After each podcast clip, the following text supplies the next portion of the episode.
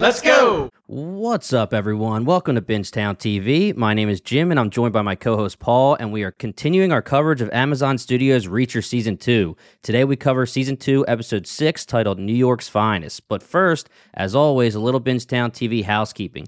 If you're listening from our Reacher feed and are not familiar with our other podcast coverage, then we just want to remind you that we cover so many different shows and would love to have you as a listener for those as well. We recently covered Fall of the House of Usher, Attack on Titan, Beacon 23, and A Murder at the End of the World. And besides Reacher, we're also covering Jujutsu Kaisen, the live action adaptation of Yu Yu Hakusho, and Percy Jackson and the Olympians. And coming up very soon in the next few weeks, we have True Detective Season 4. So, as always, what I'm trying to say in every single intro, Paul, is we cover a lot of TV and we want you all to come for the ride. All you have to do is search Bingetown TV on any of your favorite podcast apps or check us out at bingetowntv.com. All right, so Season 2, Episode 6, titled New York's Finest. I just want to go on a little bit of a rant to start this. Um, I've been seeing a lot of talk recently on Reddit, Facebook groups, Twitter about the disappointment in Season 2. And we talked about this early on, probably in our first episode when we were covering the first three episodes because they batched them like they always do for Amazon Prime and people were getting into the unrealisticness of it, the bad writing, quote unquote, things like that. And for this episode, I'm starting to see like there's been some trends where we've been talking about you just have to understand that you're watching basically popcorn action. You just need to suspend your disbelief and you need to enjoy, right? And I still fully agree with that. I'm still having a lot of fun with the show. I'm not a book reader, so I'm just as bad as most people. If I'm a book reader and I'm watching a show, or movie, I get very defensive. So I understand where they're coming from. That that's not something I'm going to argue with them about. I'm starting to wonder if this show, if they're really purposely leaning into like the action popcorn, you know, just straight up suspend your disbelief. It's definitely more so than season one.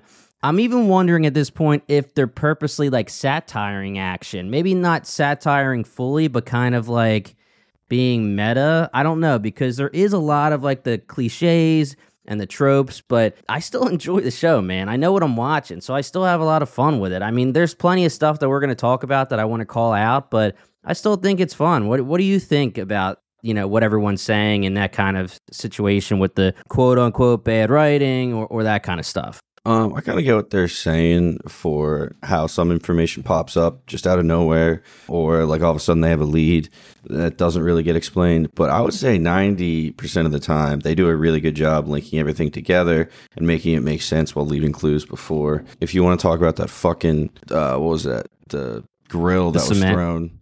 No, the I cement. oh, I thought you were talking about the cement you were so mad at. I, just, I honestly put that out of my mind. I hated it so much. But no, the uh, the stove that got thrown at Andy Reid driving Uh-oh. the car. Get a, yeah, the get grill. Away. Yeah, the grill. Yeah, that's what it was. I kept saying stuff. Yeah, so yeah, moments like that, totally, I get it. But it, there's really not a whole lot, if I'm honest. Um, and if you're talking about the realism, like Reacher just just walking towards the helicopter with three armed yeah, guys right. like shooting at it. Yeah, I get that too. But Reacher's also how smart he is. He's also dumb and makes dumb decisions like that. So I don't know. I know maybe the book I w- wouldn't do it, the book Reacher.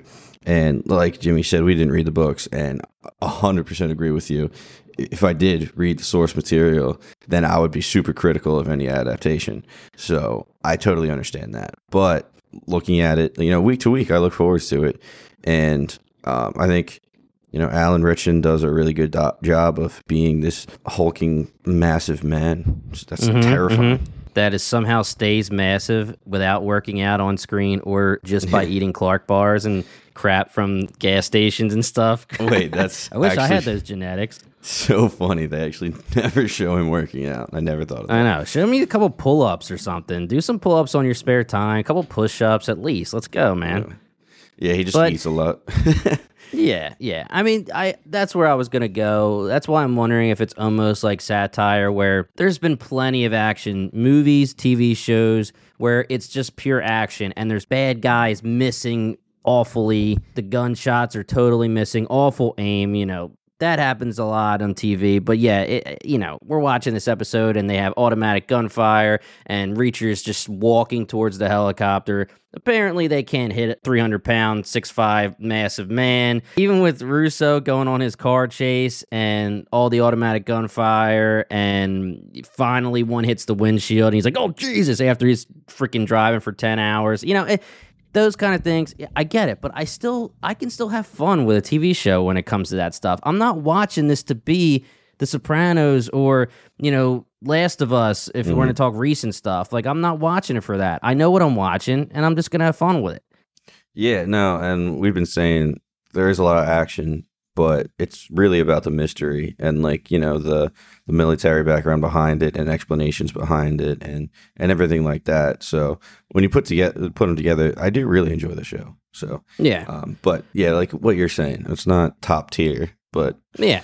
you know it's a good story. And if you're ready, we can jump right into this one. Let's do it. New York's finest. So, right after the warehouse breaks up, we're all in the playground trying to talk about what's going on. O'Donnell, again, first one to throw Swan right under the bus.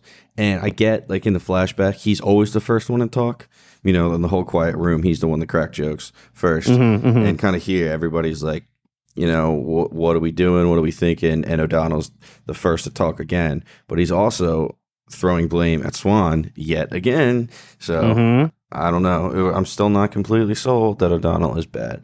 Um, but then uh, Russo shows up and talks about Marlo Burns' car, which I was talking about this last episode. I was really waiting for her to come back because she, yes. she was a big piece and she just disappeared for a few episodes. So they found her car up in Manhattan.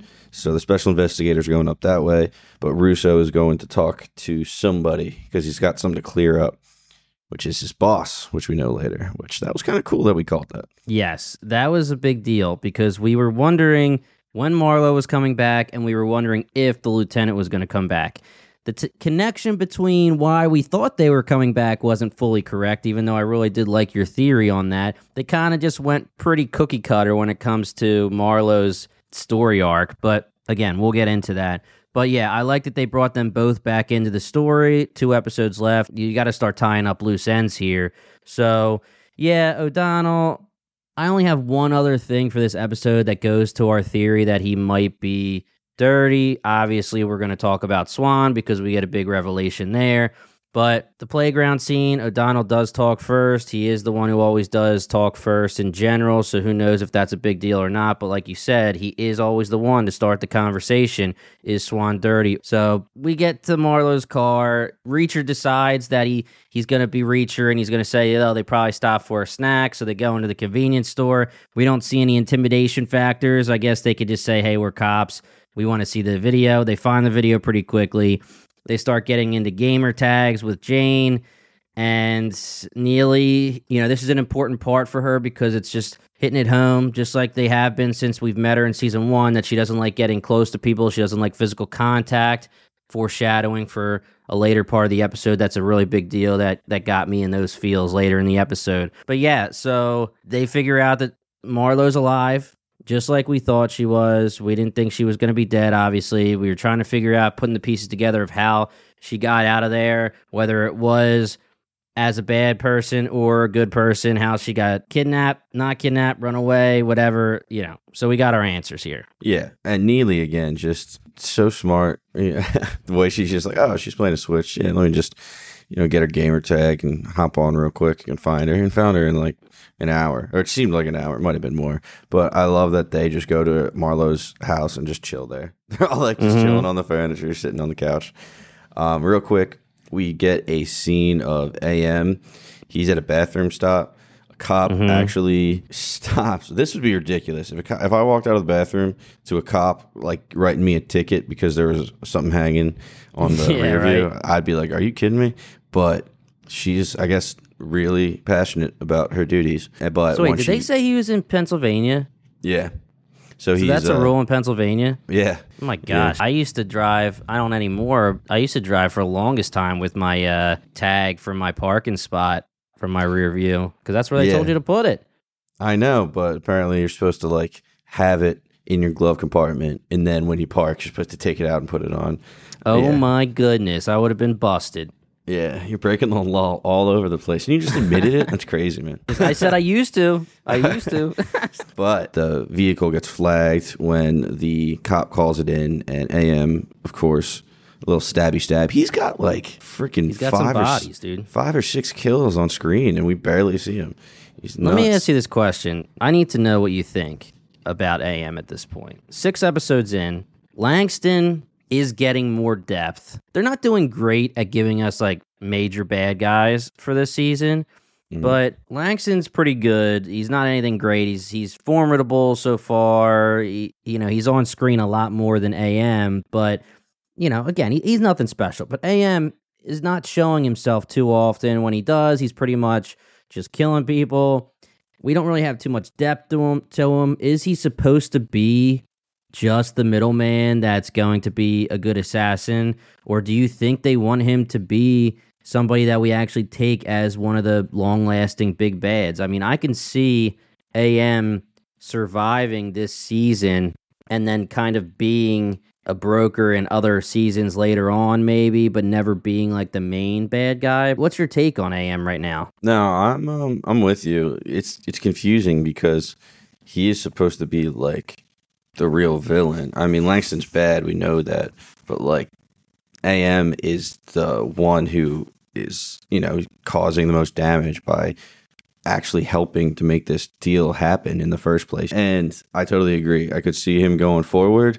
Um, I don't know what he would do if he's literally like Reacher and the special investigators like take him down, but he gets away. So now he like dedicates his life to like trying to take them out or something. Because, like they said, he's got like an mo. So now that they have all these clues and all this information, I doubt he can go continuing uh, doing the same things. But yeah, I uh, I really don't know. I was hoping we would get a lot more of AM this episode just to kind of move him along, just so we don't really get him getting there in like the last episode. That kind of seems like rushed, especially because how much traveling Reacher and the special investigators do, jumping from state to state, and he's been driving this whole time. Yeah. I know he's had to go a long way, but still, like it's it just seems a little inconsistent. So, um, that being said, I hope he gets there soon, but.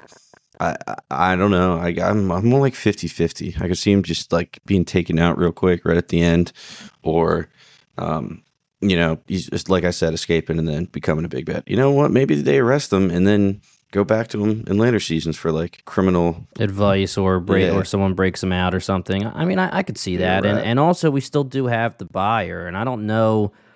It seems like they're going for this is going to be a multi-season plot. I, I mean, unless the buyer is literally just, "Hey, I'm the buyer," and Mhm. Langston's supposed to be the bad guy, and AM is kind of bad guy number two. I was wondering that too because they keep talking about this deal. Langston's calling saying, you know, we got to get the chips installed. The buyer's not gonna give a, a penny until he sees everything go down. And in my head, I'm thinking like, is this just gonna be like a random dude walks in and he's not really involved in the story at all? He's just he- literally just the face to be the buyer, or is it gonna be like a twist, like somebody we know, and it's going to be like Finlay from last season. No, I'm just kidding. or just like a character crazy, like uh, Dixon or something like that. She Roscoe turns out to be shows up, and she's like, "Hey, I'm here. Yeah. I'm a, I'm a, I'm gonna buy these big ass missiles." Now, I I get it. I know what you're saying. Um, Yeah, the only thing I could think of is somebody from like Reacher's past would be somehow connecting this story that we're getting in the flashbacks to what's happening right now. Like, that could be. you know, if we want to jump forward for a second, we obviously get the flashback, and Reacher has basically the whole entire heroin operation in the bag. And his superior comes in and says, "Sorry, man, we're we're shelving it because the big dog is going to get his promotion that he's been waiting for for 20 years, and and we don't want to make him look bad. So you're literally Yeah. done with this." And you know, maybe the big dog was actually a part of it, and that's why it was going under his nose for so long. And you know that he's going to show up as the buyer, or someone related to him is going to show up as the buyer, and Reacher's going to say, "Oh shit, you've been doing this for this long. We should have got you when we had the chance." That kind of thing. Or it's Mm. just going to be, "Hey, I'm here," just some random ass person. I don't, I don't know, but uh, I could see it connecting in some way. But it has to be something like that. No, I I think that would actually be a really good way to tie in the whole flashbacks because we were getting the progression of that investigation. Then all of a sudden, right now we're, we're assuming it's over and it's shut down and we're like all right so what did that have to do with anything you know if it really just did get shut down was that only just supposed to show us the special investigators and introduce us to them Right. so if it does come back where you know his superior actually was dirty and is the buyer i think that would be really cool Yeah, But, yeah. uh, And I let me hope ask you this question, um, really quick. So we're talking about bad guys moving on to season three, and all this kind of stuff. When we know from the books, you know, the little knowledge we do know is that there's really not turnover. I mean, there's no crossover between books except sometimes Neagley. So, mm-hmm. like season one, Roscoe, we don't see again. Obviously, we saw Finlay, but there's supposed to be almost anthology series here where each story is self-contained. Well, question. Here's the one thing I want to ask you, I guess. If we are talking about how the books are, are you going to be upset that these special investigators may never show up again or at, me, at least may never be main characters again? I feel like they're writing themselves into a corner here. Yeah, I don't know. I, I know we talked about it before how this story is supposed to be later on in, in the anthology series. Well, not Right. anthol- anthology series, the just the Reacher series in general. So it is weird because it seems like there should have been build up, and I hope they continue. I hope, if I'm honest, I hope they bring characters from season to season and Yeah. show. You know, I know they don't do it in the source material, and if you know if that upsets people, you know, I get it. But at the same time, I think it's just nice for us to go and see familiar faces of characters that we just spent a season developing. Yeah, I mean, I have the answer. If they want to make this the answer, you keep Neagley as the person that keeps crossing over because Neagley's his girl. Then you have Dixon maybe die. Somebody's got to die. If you want to make it like a really hard hitting finale or something, have Dixon die because Reacher's love interests don't cross over, and then make O'Donnell dirty. So then there's no one left. And then Swan is probably going to be dead by the end of it too, or you know, maybe he's not, but whatever. I mean, that's close enough where most of the main characters aren't going to be crossing over anymore. I think Neagley is perfect just because she's in the books and because she's my favorite. And I mm. think she's most of people's favorite. So keep her crossing over and have a sad death for Dixon. And then O'Donnell's bad. So O'Donnell's not going to cross over because he's a bad. son of a bitch, dude. He's gonna be in jail. But uh, speaking of Neagley, she is the one pretty much uh, spearheading the Nintendo Switch gamer tag, you know, Mhm. whole uh, investigation thing, trying to get the daughter to give them their location. O'Donnell, I'm so sketchy of everything O'Donnell says. He's like making a pizza, and I'm like, he's doing it for distraction because he doesn't want them to do the operation and the whole other thing. But literally came to Get off his ass, dude. I know, seriously. But uh, this is where Reacher goes to take a nap, and Dixon just is like, "Hey, got some pent up stress. I know you have your rule about sleeping you can." And he's like, "It's not that, you know. What does he say? It's not, that, firm, of a rule. Firm of a rule, yeah. So yeah, I mean, hell yeah, I fucking love it. Let's go. Love these uh Reacher dirty dog scenes. So we'll come back to them, but real quick, we're just gonna get Russo confronting his boss, and yeah, we kind of called it, not really. We talked about it, and last time we saw the boss when Russo was reporting, he was super over dramatic um, Mhm. and it seemed like you know it obviously is a big case but it seemed like this was the biggest case of all time we were like that's a little strange um, so turns out he was getting nervous because langston was coming and giving him money just to give him updates on russo's investigation so you know we just learned uh, russo last episode his dad died because he wouldn't go dirty now russo is finding out that his boss is dirty so obviously he's pissed. And I think this is where New York's finest, the name of the episode, comes into play. Russo's father gets brought up again, and it ends with Russo being like, all right, fuck you. I'm not taking the money. I'm not going dirty and leaving. Saying, you don't know my father, and you definitely don't know me. So he's pretty much putting a target on his back, but he refuses to go dirty. And I just love his character, man. From from the get, I was like, you know, they had a, a line earlier this episode. He's like, oh, he's that He's like that uh, angry cop from that one detective show, and they're like, "Which one?" He's like, "All of them." And Yeah. I I did kind of get that in the beginning, but I absolutely love his character now, and I'm freaking out because the end of this episode, I don't know what's gonna happen. I, I think he's dead, but you know we'll get into that. But I I honestly think Dominic Lombardozzi is probably the best character, maybe best acting. I would say this season. I was gonna say Um, that at the end of the episode. I'm like, he's my favorite character now. Like he's Yeah. so cool. We joke that he's Big Dom from Entourage, but this guy's been in The Wire, Boardwalk Empire, more recently Ray Donovan, Tulsa King. He's been in a million things, and he's phenomenal. So it's not any kind of surprise. But all these accolades, and we're joking that he's Big Dom from the Entourage for three episodes. But um, yeah, he's phenomenal. And this scene is back and forth. You know, again, like you said, we were wondering if the lieutenant was going to come back and we didn't get it correct. We thought it was going to have something to do with scenes coming up with Marlo, but either way, we've guessed that there was some kind of dirtiness to him. He's dirty. He's trying to play it off and give excuses, saying like, you know, the deal, man. These are crooked cops. They're not asking me to give them information. They're paying me, but they're telling me. Like if I say no, I'm dead. I'm in the ground just like your dad. And, you know, Russo was saying last episode, The Reacher, his dad died for not going crooked. And we know Russo is the same way. He's not going to go crooked. So that really, the last couple episodes really leans into the fact that this is a good guy. This is a good cop. We can trust him. And yeah, it's what we get in the later episodes. A shame, man. I don't know if he's going to know. make it. It seems like he's gone. I have uh my last note on this whole scene is Russo. You're so Yeah, amazing. Russo, no. I love I like loved him. I thought his acting was amazing because like we just said, he is like an angry cop. He is playing a cliche, but Yes. he's making it really good to watch. He's not making every line super cheesy. He's Mhm. making it just he's making I don't know, is making the character come to life, honestly. I really, Yeah. really love what he did in this uh in this show, in this episode specifically. Um so we talked about the flashback already. We don't think we need to really get anything into it.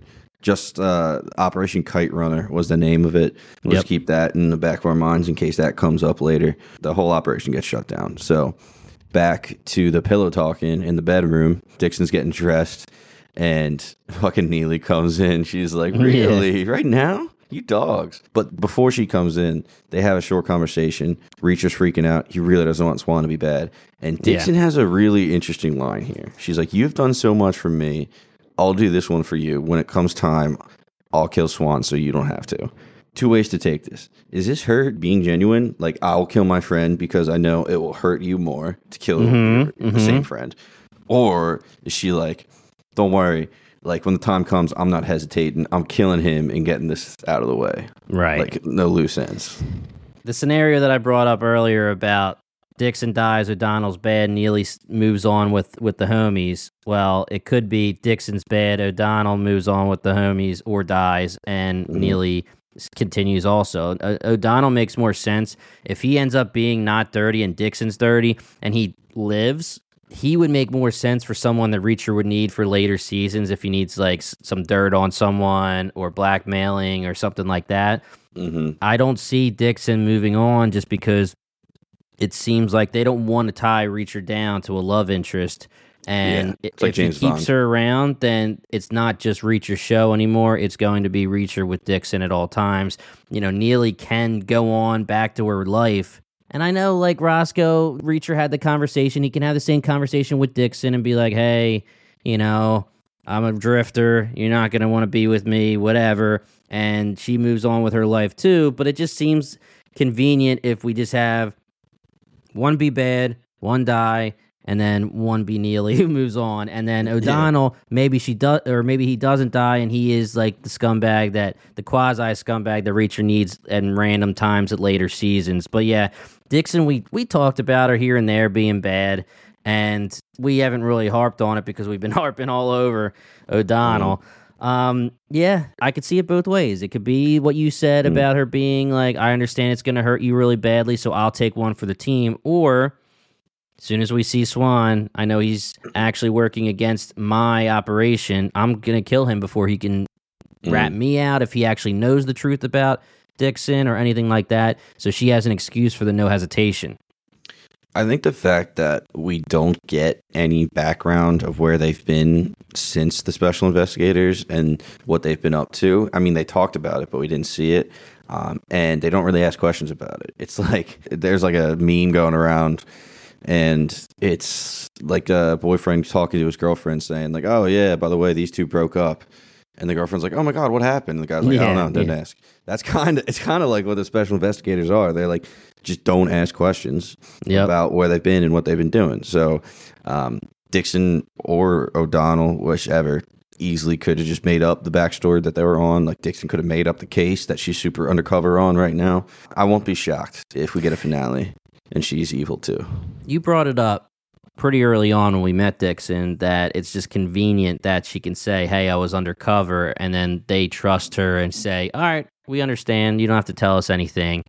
Mhm. That's easy, easy, easy for Dixon. And we kept harping on O'Donnell and kept nailing O'Donnell, saying he's the bad guy. But Dixon could easily be the bad person. Like, it's literally right Yeah. there. I mean, she has. The alibi that's not an alibi. Like, where have you been, Dixon? Oh, trust me. You know, trust me. Yeah. I, I've been undercover. Undercover, so, I can't tell you any details about it and like all that stuff. And it's like, yeah, convenient, but who knows? Well, I guess we'll see at the end. But we've definitely, I feel like we covered our bases. We call everybody bad. We'll get eventually somebody. We're just not calling Yeah. Neagley bad because there's no way because she's our girl. She, I was just gonna say, she's the only one where it's like she's 100 percent good. Like Yeah. Reacher would go bad before Neagley goes yeah, bad. right. Uh, speaking of, she Neagley found the address where Marlo was staying because she found her daughter's gamer tag. This is where they had the line where she says like "dress quickly, boss," and Reacher's like she should have used the informal too. yeah, I don't know if that's just like it, obviously it was funny, but it's just showing again that Reacher is really smart for Yeah. as boneheaded decisions he makes. Sometimes he is a genius. And I think that's one of the big things that Reacher book fans are against because I don't think, don't quote me, but I don't think he makes boneheaded decisions like that in the Yeah. books at all. Like he's pretty much just Sherlock. So the fact that- that, he makes those decisions in the show, people are like, what? I don't know about that. I, I get that argument definitely. You can say the consistency isn't there with the writing for Reacher's thought processes and decisions. Um, I could totally agree. But this is actually really funny by him. Um, they go to the place Marlo's staying. She's staying with a friend. They get the guy to come out, and then they have him in the shed. And he's like, "We want to avoid traumatizing the daughter. Like, go call Marlo out here." He's just like trying to be tough. He's like, "No." Um, and then the silencer that he just puts Yeah, together in like two seconds. I was thinking, like, what the fuck are you talking about, Reacher? And then they all, all of them start cracking up. He's like, wow, I can't believe you fell for that. That was that was funny. Little teeny piece of plastic's going to silence this gun. Yeah, Hilarious. That was awesome. And Marlo comes in, and this is the big info dump. Um, we can just cut to uh, the end of it. What we learn really. The number, the 650, are not missiles. The 650 are the little wing chips. And some engineer had the program purposefully flag operational chips as defective Yep. but they were still good. But because they wanted to meet the Little Wing contract in time, they just kept pumping out chips and taking the hit on the defective ones. So, really, they were good. That's the chips that they were smuggling. And that was the tallies, and that was the 650 number. They were slowly siphoning off chips from this Little Wing operation. Right. So we don't have to get into this. We've been making jokes and saying we're confused for episodes and episodes, and we've had a lot of people hit us up on Twitter, on Reddit, telling us what they thought. And I think everybody was like there because, you know, yes, there's 650 missiles, and obviously there's 650 chips. And people were telling us that the tallies are the siphoning of the missiles and i was like i get it but i don't really get it like you know now with the chip answer and the fact that they're making the chips defective or saying they're defective so that they could siphon the chips that clears everything up for me like i'm glad Mhm. we got that so No, yeah. as it's going on, they're trying to get more and more chips, and the and the defective chips are they're happening more often, so that allows them to take more chips at a faster rate. So we get that information. We get the big information about Swan right here. Yeah. You know, was- we obviously knew this was coming from a gajillion miles away. No big deal. It is what it is. They were trying to hit it on the nose way too hard, but it's okay. Who- Whatever. Yeah. she reveals that Swan's actually good. And we had a million questions about this. Like, we had a million questions about the relationship between Swan and Marlo and how Marlo got out of her house, why she left the cash, why she wasn't killed, if it was a kidnapping or potential killing. We came up with what I thought, Paul, you had a great theory that the lieutenant was being sketchy because he had an undercover cop in the operation. He didn't tell our boy Big Dom, Guy Russo, and she kept herself undercover by allowing the hit to be placed on Reacher and the gang. Now, I already said this earlier in the episode. They kind of went straight cookie cutter and point A to B, and she was just like, hey, no, no, no. I was good. I didn't know shit. You know, who I am is who I am. I brought Swan into this because I thought something sketchy was happening. You guys came in. Langston said, give him this address. And I gave you guys the address. I didn't know anything about it. And Mhm. then Langston said, yo, you're a part of this now. Take the money. And she got spooked. So she left the money so she wouldn't be implicated and rolled out. Pretty straightforward. And it, Yeah, I mean, she- it makes sense. It's fine. It makes sense. I just thought it would be a little bit more complicated than that. Yeah. I, I agree. But um, like you're saying, pretty straightforward. She hits us with the line if you knew Tony Swan, you knew he would never be involved Yeah. in something like this. And Reacher just like looks over at O'Donnell and is like, Yeah, we know. So I get what you're saying at the end, though. They were smacking us over the head with Tony Swan's bad, Tony Swan's bad, Tony Swan's bad. It was his fingerprint. He he approved the operation. He's bad. And then all of a sudden they just like no, he's good, man. He came to me with this. I told him to report to Langston, but he was cautious and said he was going to bring in other army buddies. So you're kind of getting whiplash with what they're like kind of shoving down your throat. I don't know. It was weird, but like we said, we knew this the time. Hey, Swan, he's good. There's no way he's bad. So it seems like if we're going with whatever they tell us, Swan is good and Reacher um, was right this whole time. Swan would never do something bad. Uh, so you know you got to assume that he is like locked up in some back room. O'Donnell even says it, just using his uh, authorization to push the uh, operations through. Which means at this point, he's alive. Hmm I don't know if he's going to make it through the season, but at this Yeah. point, he's alive. Um, it could also still be that he's undercover, but that's like I brought up last episode. He he's signing off on the missiles because he knows the chips are the big deal. But it does seem like at this point, based on Marlo's response, based on how we haven't seen him, it does seem like he's being kept captive, under Mhm. guard. He's being tortured, something like that. Maybe he's the outsider and they know he's the outsider, so they're not going to make any of their NYPD ex cops sign off on these dirty missiles and dirty chips. We're going to have the outsider come in, throw him under the bus. He's going to be the one signing off on all this so that if we get busted, boom, or even when the chips get stolen or when the missiles get stolen, boom, we're going to blame this on one guy being bad and it's going to be Swan. So he's basically just going to be taking the hit for the whole thing. And I can easily see that. So Mm. he's probably under guard. He's probably half dead. I wouldn't be surprised if his legs are broken, like Langston Yeah. likes to do. Get the crowbar and smack the legs. I wouldn't be surprised if like his thumbs chopped off so they could use his fingerprint or something. But again, they did bring up last episode that like there's all these security measures where he has to kind of do it under or he can't do it under duress or it'd be too obvious. So I, I don't know. Uh, who knows? It could just be that he's under guard and then they tell him like do this now or I don't know. We have your does he have a family? I can't remember. No, right? No, I don't think so. So I don't know what they can threaten him with because he obviously wouldn't do it. If we know our boy Swan, because he's a special investigator and you don't mess with the special investigators, he wouldn't do it under the threat that they'll kill him. Mhm. That's not good enough. You would have to be something where they're threatening people he loves and he maybe would do it. But either way, that's not really the big point here. The big point is Swan's good. Marlo, they explain the, the correlation between Marlo and Swan as A to B as it was, it's fine. and now we know our boy is going to have to be saved or he's going to die in Mhm. the process of this the rest of the season going on something that i want to talk to you about is you know everyone's talking about this writing and sometimes they don't think it's as good as season one and a lot of times actually i'm hearing it they don't think it's as good as season one something that I wanted to bring up to you is during Marlo's little rant where she's freaking out saying, I'm not bad, Swan's not bad, this and that, this and that. You know, Langston has all these ex cops.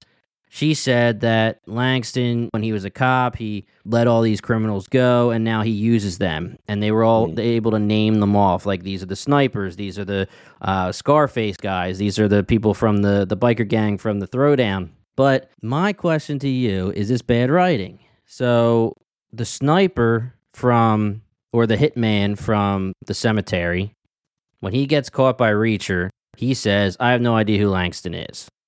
And he's under duress and he's getting choked out. If Marlo was right wouldn't he know who langston is? Because langston's the one who has the relationship with him because he got him out of jail and he uses him as a hitman. My only response to that would be maybe it's the other guy that he knows conveniently and the other guy hired the second Yeah, uh, that's a good point. Like we know the hitman says, like, I don't know who Langston is. It's just some dude named Swan. We talked Yeah. about maybe Langston was just using Swan's name. Maybe it wasn't even him, uh, Swan making the call. Um, so I don't know. That's weird. But he That should still weird. know who Langston is, though. If he says If- Langston, he should say, I know who that is, unless he's really loyal Mm. and he's going with the plot. No, I don't believe that. I mean, they. It is weird because they said Langston had him in their back in his back pocket. So Yeah. if he has him, it obviously seems like there should have been contact back and forth, communication. So I don't know. Maybe it was just blackmail, and they didn't even know what he looked like. But you know, they're just old school, getting letters telling them what to do or something like that. They just see a call. yeah, but I guess. that- but I mean, still, it's really- weird I- because he's a cop. He was a cop that let him go and, and created the relationship with him. So, yeah, no, that is. I mean, it could uh, just weird. be that the other other hitman was the one who actually knows Langston, and Langston said, "Get another guy. We need a two man team. Whatever. It's fine." But I'm just saying. No, it is weird. But uh, one of the last bits of information that we learned here is that the engineer that programmed the f- chips to get flagged as defective, he needs to show the buyer how to install the chips before the buyer will do anything. Right. And then we even jump to Langston. And I don't know if this is the same engineer or a different engineer, but this guy seems to be running the show behind the technology aspect. He says, you know, it won't take long. As soon as he comes here, I'll show him. Shouldn't should only take a little bit, and then then he can do the other 649. So this might be the engineer, might not be. Yeah, I I don't think think, that's is. going to be a huge thing going forward. It's not going to be like a big reveal, like oh, it was him the whole time. Yeah, no. All that all that is is to let us know that there's still some things that need to be done before it is fully operational. So Reacher and the team know that there's still time to intercept this scenario from Mhm. happening. And Marlo, under the instructions of Reacher and the gang, uh, calls Langston and says, I'm on the run. You know, they're following me. You know, I got to keep moving. I can't come to you. And Langston's like, All right, where do you want to meet up? So they're trying to pin Langston down. Um, a little bit later, we see Reacher actually knock up on Russo's door and say, Hey, I'm going to blow some shit up. Thought you should know ahead of time. Also, will you babysit the daughter? Because I saw what and- you did at the cemetery. And Russo, man, he was in. Like he was down to blow some shit up with Reacher Yeah, and the like, gang. "All I would have loved go." to see that, but yeah, he says, "What am I, the freaking babysitter?" But again, add into the greatness of this character and the depth of this character, Reacher is able to say, "I saw you protect the mom and the daughter. I know I can trust you to protect Jane." And you can see it in his eyes. You can see he's he knows it's the right thing to do, so he's in. And oh, I don't know, man. When we Sad. finally have that fight, I'll let you take the first swing. Love it. Russo's like, I don't need no handicap. Oh God, And I hope I- this fight. Reacher pisses me off because I know who he is. I know what he's supposed to be. He doesn't really give you his respect right away. He doesn't really say his feelings. He's a man of few words, but I would have liked like a handshake right there or something to be Mm. like, thanks for h- helping us out or something. I know that in Reacher's way, that was enough. Like, that was the joke. Like, I'll give you the first swing. And I love how Russo was like, I don't need that shit, bro. But Mm. still, I would have liked like a handshake or something. Do you think it's weird that once Reacher found out that Russo's boss was dirty and he was probably going to have men come after him, that he still let the daughter stay with him? Because I, I was like, yeah, he can, he'll do whatever to protect her, but won't you be safer if she's not with somebody that's getting assassins sent after him? So Yeah, I think that. Well, so Russo says, I don't think my lieutenant would put anyone against me and make a move against me. And also, Reacher probably knows he has like no other plans and no other Mhm. options because he finds out Russo's going to go to his cousins and he was on his way there. So he was probably just hoping that he could get there and go into hiding because where else would he put the daughter? Unless you just like throw her in a hotel room and say, don't freaking leave or something. There's nowhere else unless you could quickly call Finlay or something and be like, get over here, we need you. Or, you know, the rest of the crew has to be on this throwdown. And Russo's the only option they have. They don't know who else they can trust. But yeah, I mean, it. It's one of those things. Like if I'm Marlo, you don't really have a ch- choice. You have to trust Reacher. But I'd be like, you're gonna give my daughter to this guy who probably has Mhm. assassins coming after him. It's just, it's a bad situation. But I, I don't know if he had any other options. Yeah, it's weird, but yeah, like you're saying, everybody's pretty tied up. He even says like, "I need my full team" because they're gonna have a full team, Right. and everything going on. So Marlo hugs daughter goodbye, and this is pretty much the bait, and uh, she is the bait, I, I should say. And this is the whole setup. She's standing there in the middle with the phone on uh, speakerphone in her pocket. Why'd they have to put the CGI rain in? Like, why couldn't they just do this on a night where it wasn't raining? Yeah. Obvious- like it was painfully bad, and I just didn't understand why they put it in there. They would have been fine without it. It's not like it came into play like they slipped. I guess the only thing is Reacher crawls out from the truck all muddy, um, and that was kind of cool looking. But uh, beyond that, I'm just like, uh, I don't know why you did that. I thought maybe the rain was going to affect her phone in her pocket, but it didn't. But Yeah. I don't know. Like the whole thing with Langston, like he's showing up at a truck yard or whatever the hell it is, a junkyard, and he's like, "This isn't a setup." It takes him hearing her or seeing her talking to someone that's not Yeah. him, obviously. Also, like, what's with her just standing in the middle of the empty lot? Like, wouldn't you just like normally hide behind like a car until he pulls Yeah. up? You're not just like standing here. That part annoyed me. Just standing there like in the middle of the Yeah. open field with the spotlight on you. It's like you're supposed to be hiding. If people want to complain about that aspect of it, I, I mean, I think that's justified because it's just little things that would have made this like. This is again going back to Reacher and the decision she's making. He doesn't make dumb decisions. This was a pretty dumb setup because he gets the Yeah. call and immediately he's like, "We gotta go." And I don't know, like obviously that sets off Lang- or not Langston Marlo, and she starts screaming by herself. And I was like, "Oh, come on, dude! You're still you're still undercover. What are you doing here?" So that whole thing, it was just not not my favorite. But what it leads into is, you know, really cool. Um, action sequence. We're, we're splitting between Russo, who's now getting tailed and shot at, um, with the daughter in the back seat, and then Reacher tells the rest of the crew to go help uh, Russo and the daughter, and Reacher stays to take out the whole crew. So that one line though, where when they split and Langston's like, "Go after Reacher, I want that big fuck." I just like Yeah. that. that's awesome. And and Reacher Yeah. knew it too. I'm sure he was like, he's gonna want to come after me.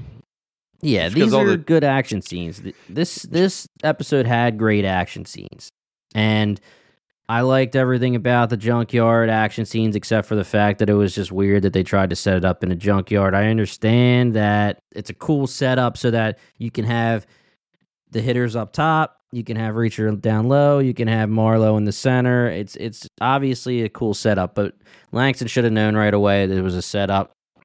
We already talked about like what you were saying her just standing in the middle but otherwise yeah it was a really good fight scene really good action sequence. And another thing paul i'm being way too hard on our boy but i'm gonna say it i just want to know. So they're gonna go save russo. Reacher wants to stay back. O'donnell says i'm gonna stay with reacher Mm-hmm. is that just a good friend who wants to protect his boy or does o'donnell want to stay back for a reason Take him out. Um, to either I- take him out or help langston and the crew get what they need to get Uh, hundred percent. I agree with you. The first, as soon as O'Donnell said that, I'm like, he's he's 100% staying because he wants to one keep an eye on Reacher and make sure he doesn't figure out anything that he's not supposed to know, and two, may, maybe even has a chance to take him out. Um, Yeah. So I don't. I more. There's so much evidence that O'Donnell's a son of a bitch.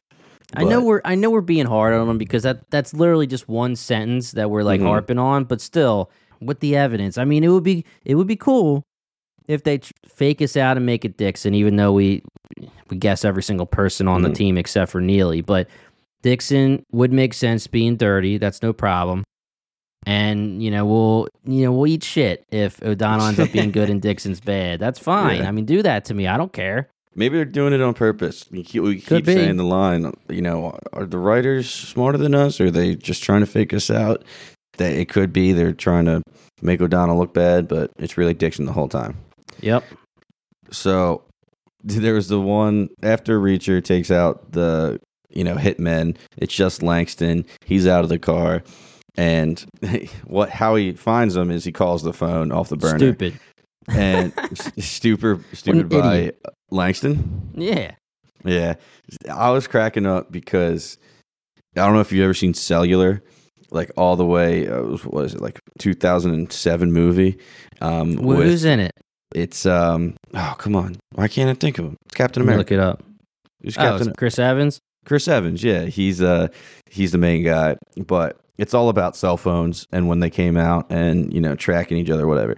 The mid climax 2004. 2004. Damn. Wow. Yeah, I don't think I've ever seen it. I guess I'll spoil it if you haven't seen it. But Yeah, I it's guess okay. uh, 2004, uh, maybe 20 years. You should uh, you should have seen it by now if you The wanted to. statute of limitations on spoilers is out.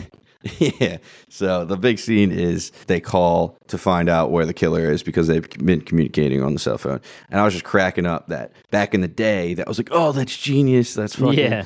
But now we're looking at it, it's like that's fucking dumb. Dude. Who keeps their like- phone on ring nowadays?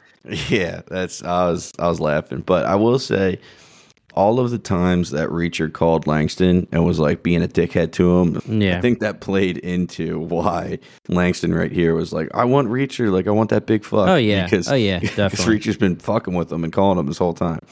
So I will say that kind of tied in neatly because we're always like, Reacher, what the fuck you doing? Like just Yeah. giving away information like that.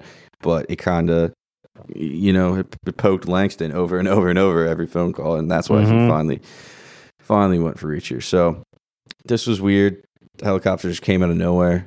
Um, I wonder how close it was, if it was like always in air support or whatever, but very, very interesting. Makes sense because it's the same fucking copter we've seen drop bodies from the beginning, so it makes sense that he has one.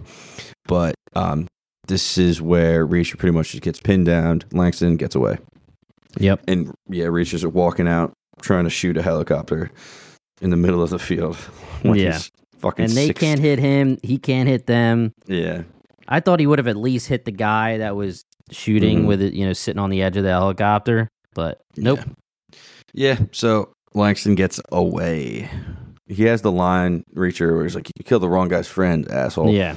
Um, is that wasted? Is that line wasted because Langston He's going to use it again. He's going to be like, whoa, whoa, whoa. We're back here. We're Yeah. back. Let me use it again. I don't even know if you heard me. It was raining. yeah, I didn't call you yet. That's actually really fucking funny. yeah. Um, but while this is going on, Russo is just driving, driving, driving. The longest chase ever, and cops. The fact that cops don't respond to, you know, this. Any of it. Yeah, just that. I if people want to complain about that, I totally get that too because Mhm. that was Mhm. the longest car chase of all time, and whatever car that. Russo drives should be in the military with all of the bullets that it took. that it took with no freaking issues. Yeah. Oh my god. So uh, a little weird, but whatever. Russo's still a boss. He knows how to drive, but he ends up getting cornered. He goes in an alley and there's barriers. So they get out. They get down to a shootout. Eventually tells the girl to run. He's gonna, you know, give her covering fire. And um, one guy goes to chase the girl. Then all, the rest of the other three all shooting at Russo. And this is where the heroic music starts playing. Mhm. Uh, you know, she stands up like a beast. You know, takes a hit. Doesn't matter. He still takes one out, one handed, uh, shooting. He takes two out after taking two, um, one to either side of the chest. And I don't know. I just thought it was cool. I, I thought he, it's cheesy again. It's almost a cliche, but I thought he did a really good job of making it work and just the acting of like shooting while being shot. Like, yeah, I don't know. I thought he was amazing. I thought he was the best character in either season by far. Yeah, the cliffhanger. We don't know if he's fucking dead or not, man. I think he's dead, man. I think so. All right. Just to rewind for a second, I agree with you. I thought the performance was great. Little cliche, a little cheesy, whatever, but he, he played it off great. Uh, he tells the girl, Jane, run as fast as you can, don't look back. Well, she jogs, light, light jog, and she looks back. So she doesn't really listen. And Reacher says earlier in the episode, we don't want to traumatize the girl. Well, she just got traumatized, and then she has a guy just get run over by the car right in front of her face. This girl is traumatized. But eh, adding to like the writing stuff, we talked about the no cop showing up. We talk about Russo's on the phone with the special investigators, and he's like, "I'm at 103rd. I'm at the." He's like hardly giving instructions, and they just show up at the junkyard or wherever the hell it is. The Yeah. whatever. Again, I uh, whatever. It, it, but it's just funny how they're able to show up. But I- this scene right here, when they get the girl, they they kind of are thinking that they're good. And then Neagley sees that Russo's on the ground and she runs over to him. And our boy makes me want to tear up. He's saying, Is the girl okay? Great mm. acting. He is holding his wound. And then when she says, Yes, the girl's safe, he kind of like lets it go. And then instead, he goes for the hold my hand to Neagley. And we know she doesn't like touching people. And there's that hesitation. And then they hold hands. And my take was that him letting go of the wound was saying like my job's done and Girl's I'm gonna safe. die. Yeah. And then he holds her hand while while he dies. They're saying call the ambulance. I was wondering if they were gonna have a line to end the episode where she says like he's dead. We got to get out of here before the ambulance shows up because we're still supposed to be ghosts here. But they hmm. don't do that, so we don't know if they're going to be gone at the end of the episode or at the beginning of next episode. If we're going to get a scene where he actually lives, I really think he's dead. I it's a shame because I wish we would have gotten this scene maybe episode eight because we really just got his turn to have Reacher respecting him last episode. So this would have been a really cool relationship to be had for a couple more episodes with Russo. Totally agree. Yeah. I mean, even Yeah. if he's alive, he's he's been shot, so he's not really going to be in the mm. action. I could see them going to Russo's funeral at like the last episode of the season, like paying their respects there and stuff like that. I really hope not. I loved him. He would be a fucking phenomenal character if we're talking about characters jumping seasons. Just to have in the back pocket, like like Finlay popped up. Oh my god. To have Russo just be like, yeah, I got a guy in New York. Let me let me call him. He can get us some information. He would be great. So um, I love Russo. I said it a million times. We were talking about how you know, this whole fight scene, the whole chase scene, action sequence didn't really make a whole lot of sense. Kind of weird, kind of cheesy, but like this fucking moment happens, and I'm like borderline tearing up. I'm Yeah, like, God yeah. damn it, they did Neagley and Russo right there, man. I I absolutely love that scene, and um, yeah, the the handshake, the handhold, even her pulling him up on her like leg just so he's not like has a head on the on the cement. Yeah, loved it. So I hope he's here, but like you were thinking, he might be gone. I think he's. yeah, uh, I think he's he's gone. gone, man. So yeah, that's pretty much the episode, making us uh making us tear up when the credits roll. That's kind of fucked up. It's the first time they did that. they usually ended on a badass reacher line. Let's do some cowboy shit. Yeah, yeah, exactly. So, So, yeah, I don't have too much left to say about this episode or the season in general. Um, I think that we got some revelations. I think that this was a little bit of a sloppy episode writing wise, but for the one millionth time, I'm just going to tell everybody listening, I really don't care. I'm not watching it for that reason. I'm still Mhm. entertained. So, we are, as a podcast, making sure we give them their critiques because they need to have the critiques because otherwise we would just be glossing over them and just pretending like they don't exist. But I just want to make sure everyone knows that when I'm giving a lot of these critiques, I really don't care. I'm still in, I'm still entertained. we watching it for the moments. At, Yeah. at this point, the show has really, really good moments and good storytelling aspects to it. Is it like A tier all the way like every episode? No. Like No. I, I'm I'm just thinking this episode they had a conversation about how they can't fly really in New York because they asked since 9/11 they pay such close attention to air, air traffic and we got a helicopter military grade helicopter coming Yep. in with gunners on either side and no police response so a little weird but I just told you that I was tearing up from Russo and Neagley so Yeah. you, you like I don't know. I, it's so weird because I really like this show, and then I watch scenes and I'm like, that's dumb. But then Yeah. I don't know. At the end, I just uh, I look back and I'm like, damn, I think I, I enjoyed the ride for as much shit as we were talking. So I love it. Like you're saying, I don't have really any theories either. I feel like the mystery aspect is kind of gone now. It's just like, all right, here's the finish line. Let's get to it. Right. Unless they reveal the buyer is going to be someone from the past, it's pretty much now we're on a full sprint to the climax of the story to finish the season off. Put it on the board, man. Dixon or O'Donnell. I mean, I got to stay with my boy. You gotta stick with your like, guns, dude. Stick to the guns, yeah. It could be both. I'll just say that. Can you imagine Reacher's response if two of his people are, are dirty? I No. I think that O'Donnell's reasoning could be acceptable in my eyes. And it's not going to be acceptable for Reacher, obviously. But the reasoning we gave O'Donnell, which was I'm being blackmailed, my kids are on the line here. Or an even worse explanation would be I have kids and a family now, and I'm taking the money that they're offering me. It can be a very, very similar explanation as to, as to the lieutenant. But Dixon would be a straight turn. I don't see any explanation for her. I feel like she would have to hmm. straight up be bad. I don't see a family that they can blackmail. The only thing we've ever heard of with her hmm. is her ex fiance. You know, they didn't get married, they were engaged. So O'Donnell, on one hand, could be like, I'm so sorry, Reacher. I didn't mean for this to happen to us or you, but I'm bad. And then it could be Dixon, where it's like, I'm bad. the only thing I can add to the Dixon uh, reasoning behind why she would turn bad is maybe we get something in the flashback where she's like, I just worked my ass off on for this whole operation kite runner and it's just shutting down. Like this is bullshit. Like maybe she's saying like you know i just poured my heart and soul into this and it's getting tossed out the window. So what am i even working hard for? Maybe i should just be bad and take the money and all that stuff. Uh yeah i'm gonna stick with my boy o'donnell and we might we might find out next episode.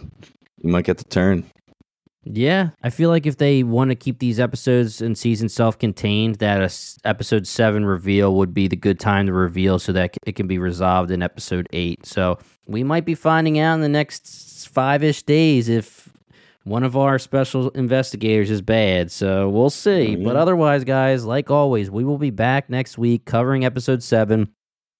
We'll be continuing our, our accusations against uh, O'Donnell here. We're going to continue that apparently, but we're having a fun time covering the show. We have our critiques just like everyone else, but we are having a lot of fun covering it.